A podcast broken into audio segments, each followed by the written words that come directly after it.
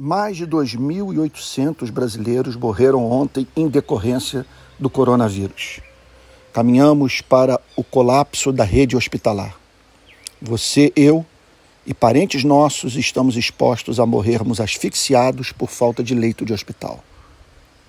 Aceitar convocação para orar pela nação, mas a ninguém socorrer e ainda ser cúmplice dos crimes cometidos pela classe governante significa usar o nome de Deus em vão. Como nominar todo aquele que desestimula o, des o uso de máscara, combate o distanciamento social e ainda brinca com os sentimentos de quem evita a todo custo correr risco de contrair a Covid-19? O que significa? Essa é pergunta que precisamos responder. Orar responsavelmente num contexto de crise como esse significa levar em consideração os seguintes fatos e agir. Quanta gente precisando de consolação no nosso país.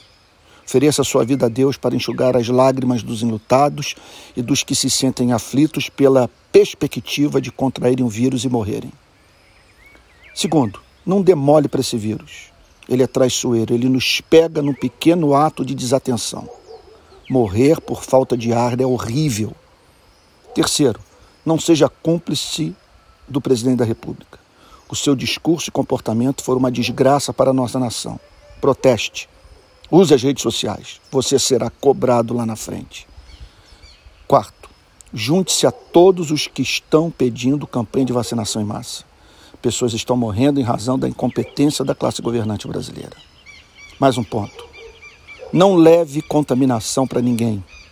Está difícil respeitar os conselhos médicos mais difícil será conviver com a lembrança de alguém que morreu por você ter se comportado de modo irresponsável. Mil perdões pela franqueza.